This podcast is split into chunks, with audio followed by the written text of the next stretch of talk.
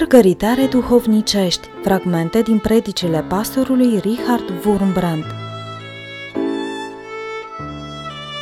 Am visat că eram în România și trebuia să predic, care știți, care ați fost prin Brașov, Marea Biserică Neagră acolo, Biserica Luterană, cea mai mare biserică luterană din țară, și trebuiam să predic acolo.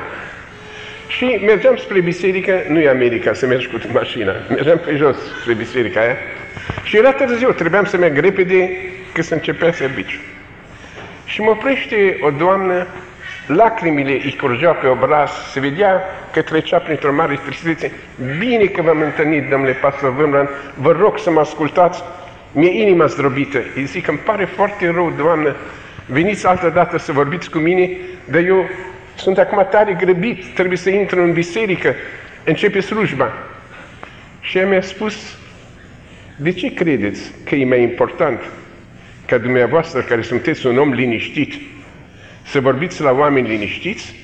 Poate e mai important să mă ascultați pe mine, care sunt tulburată și necăjită. Renunțați de a vorbi și stați și mă ascultați pe mine. Era un samaritian odată care avea treburi mari. Mergea din Ierusalim iar la Ierihon, cine știe ce treabă avea, și în drum era cineva care avea nevoie de el, un rănit, și și-a lăsat toată treaba. Treaba a rămas încurcată, n-a mai descurcat. Ca să ajute pe cel rănit, eu sunt cineva care am nevoie de dumneavoastră. Renunțați la predică și ascultați-mă pe mine. N-am știut ce să răspund. Am zis, poftim vorbiți. Și am ascultat. Și am căutat să o scurtez. Și când a terminat ea, m-am uitat la ceas, era foarte târziu. Dar m-a legat spre biserică, m-a oprit o altă doamnă și ea necăjită. S-a ascultat și necazul meu. Am trebuit să ascult și necazul ei. Și după ce am auzit necazul ei, am fugit iarăși, iar târziu. Hai, o să ajung la biserică târziu, dar să ajung mare. Și mă oprește unul, Domnule, să-ți spun o glumă. Am o glumă așa de faină, așa de frumoasă. Am pe inimă, trebuie să vă spun.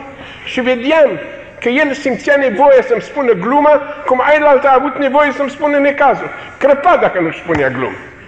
Și am spus, bine, domnule, spunem gluma.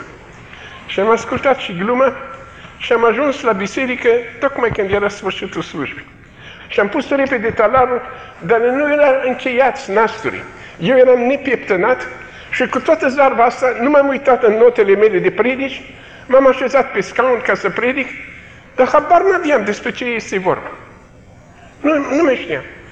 Și le-am spus tuturor, uite, așa s-a întâmplat, că am fost oprit în drum de oameni necăjiți care trebuiau să-mi spună necazul și de oameni veseli care au vrut să-mi spună veselie.